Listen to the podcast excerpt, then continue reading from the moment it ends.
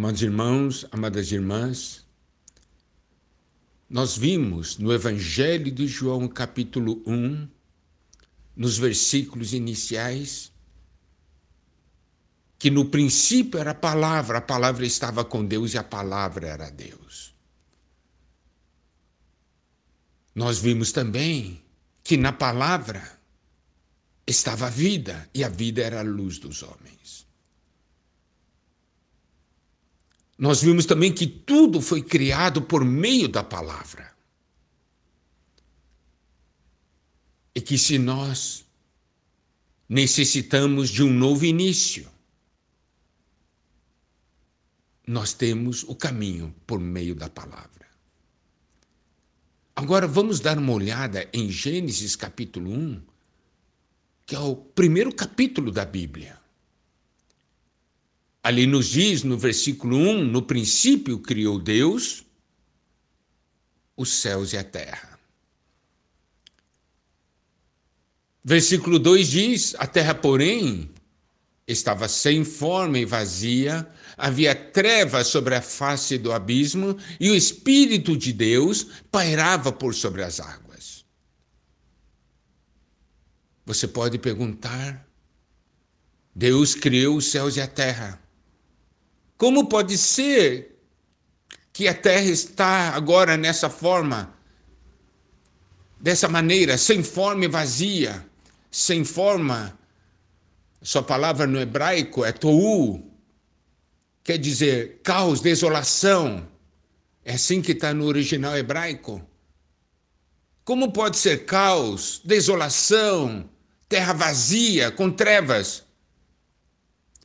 Sabe, nesse versículo 2, quando diz a terra, porém, estava sem forma e vazia, esse verbo estar, na verdade, no original, é tornar-se. Então, a terra tornou-se sem forma e vazia. Porque essa mesma palavra é traduzida assim em Gênesis capítulo 2, versículo 7. O homem passou a ser, ou tornou-se, alma vivente.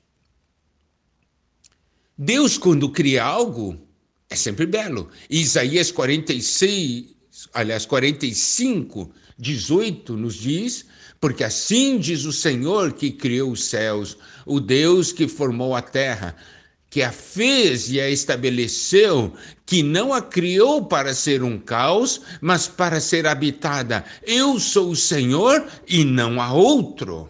Aqui nos mostra claramente que Deus não criou os céus e a terra para ser um caos. A terra tornou-se um caos. Por quê? Por causa da rebelião de Satanás.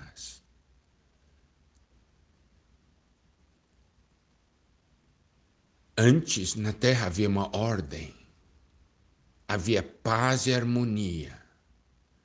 Hebreus 1:3, a primeira parte nos diz, ele que é o resplendor da glória e a expressão exata do seu ser, sustentando todas as coisas pela palavra do seu poder.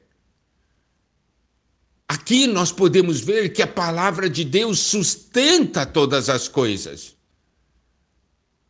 Mas quando você não dá mais lugar à palavra de Deus, tudo se torna em caos, desolação, tudo se torna vazio e as trevas aparecem. Então podemos ver que essa situação manifesta uma situação sem Deus e sem a palavra de Deus. Talvez essa seja a sua situação, situação do seu interior, situação da sua vida, situação da sua família. Mas o que eu quero dizer é que nós podemos ter esperança, porque o versículo 2 no seu final diz, e o Espírito de Deus pairava por sobre as águas. Aqui eram águas de morte, mas o Espírito de Deus estava ali agora pairando. Que bom que Deus veio e entrou nessa situação de caos.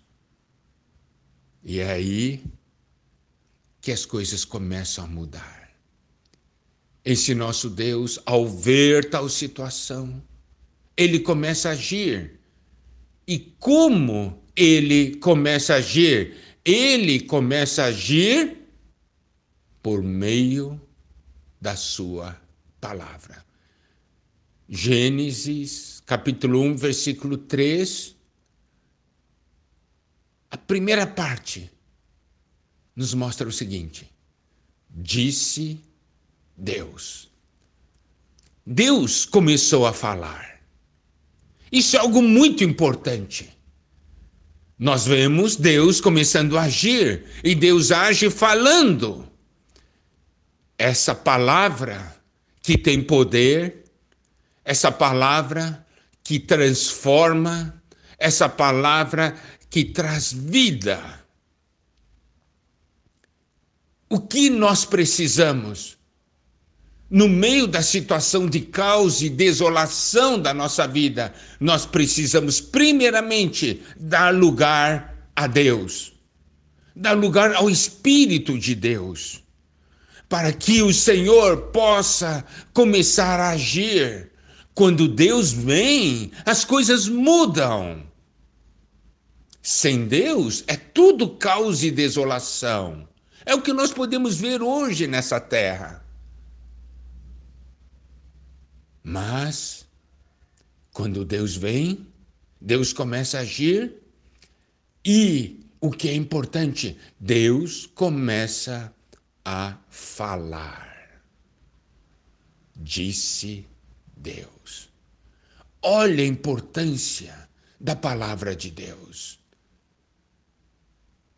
Não é o momento de nós recebermos essa palavra a respeito da nossa situação.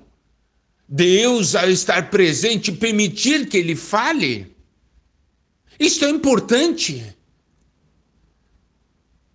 Que ao falar da história da minha vida, eu possa dizer: estava tudo um caos, uma confusão, mas Deus veio.